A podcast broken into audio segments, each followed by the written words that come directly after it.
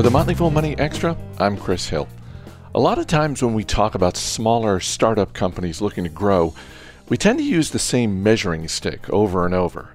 Whether it's growing overall sales or hiring more people, we often look for pure growth. But great companies are able to not only grow, but grow the best parts of their business.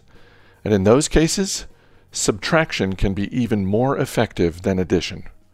Bob Sutton is a professor at Stanford University and a New York Times best-selling author. Last year I got the chance to talk with Bob in front of a live audience about his book, Scaling Up Excellence: Getting to More Without Settling for Less. And when companies are looking to scale up, Getting rid of their bad parts is more important than you might think.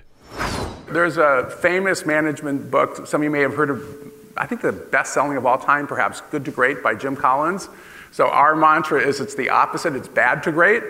So when you look at situations where you want to spread something good, the first order of business is to get rid of bad stuff. And, and if you want to go to some of the basic social psychology, you kind of think of some of the elements of your life First of all, let's start with your personal relationships, because that's a good place to start.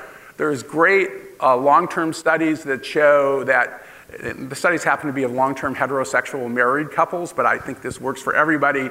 That if you go below five to one, so every time you have a bad interaction with your partner, you don't make it up with one good interaction, things aren't going to last.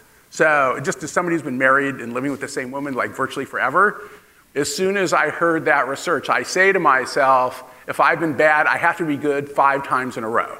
So that five to one rule is very powerful.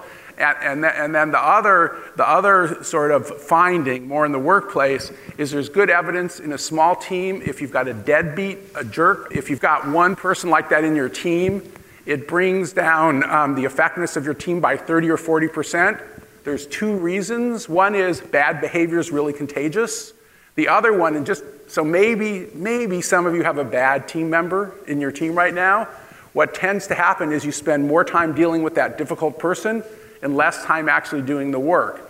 So if we fast forward to sort of scaling situations, if you look at um, what some of the most effective scalers do, I, one, we were talking about last night at dinner. Carlos Brito, who's the uh, CEO of InBev, which has bought virtually every beer company in the world just about now, Budweiser, Stella, and so on. His perspective is the first order of business is to get rid of the bad stuff so you can uh, make way for the good stuff. So, yeah, so bad is stronger than good. And, uh, and good is wonderful, but uh, a little bit of bad can ruin a lot of good. I'm Chris Hill. Thanks for listening. We'll see you next time.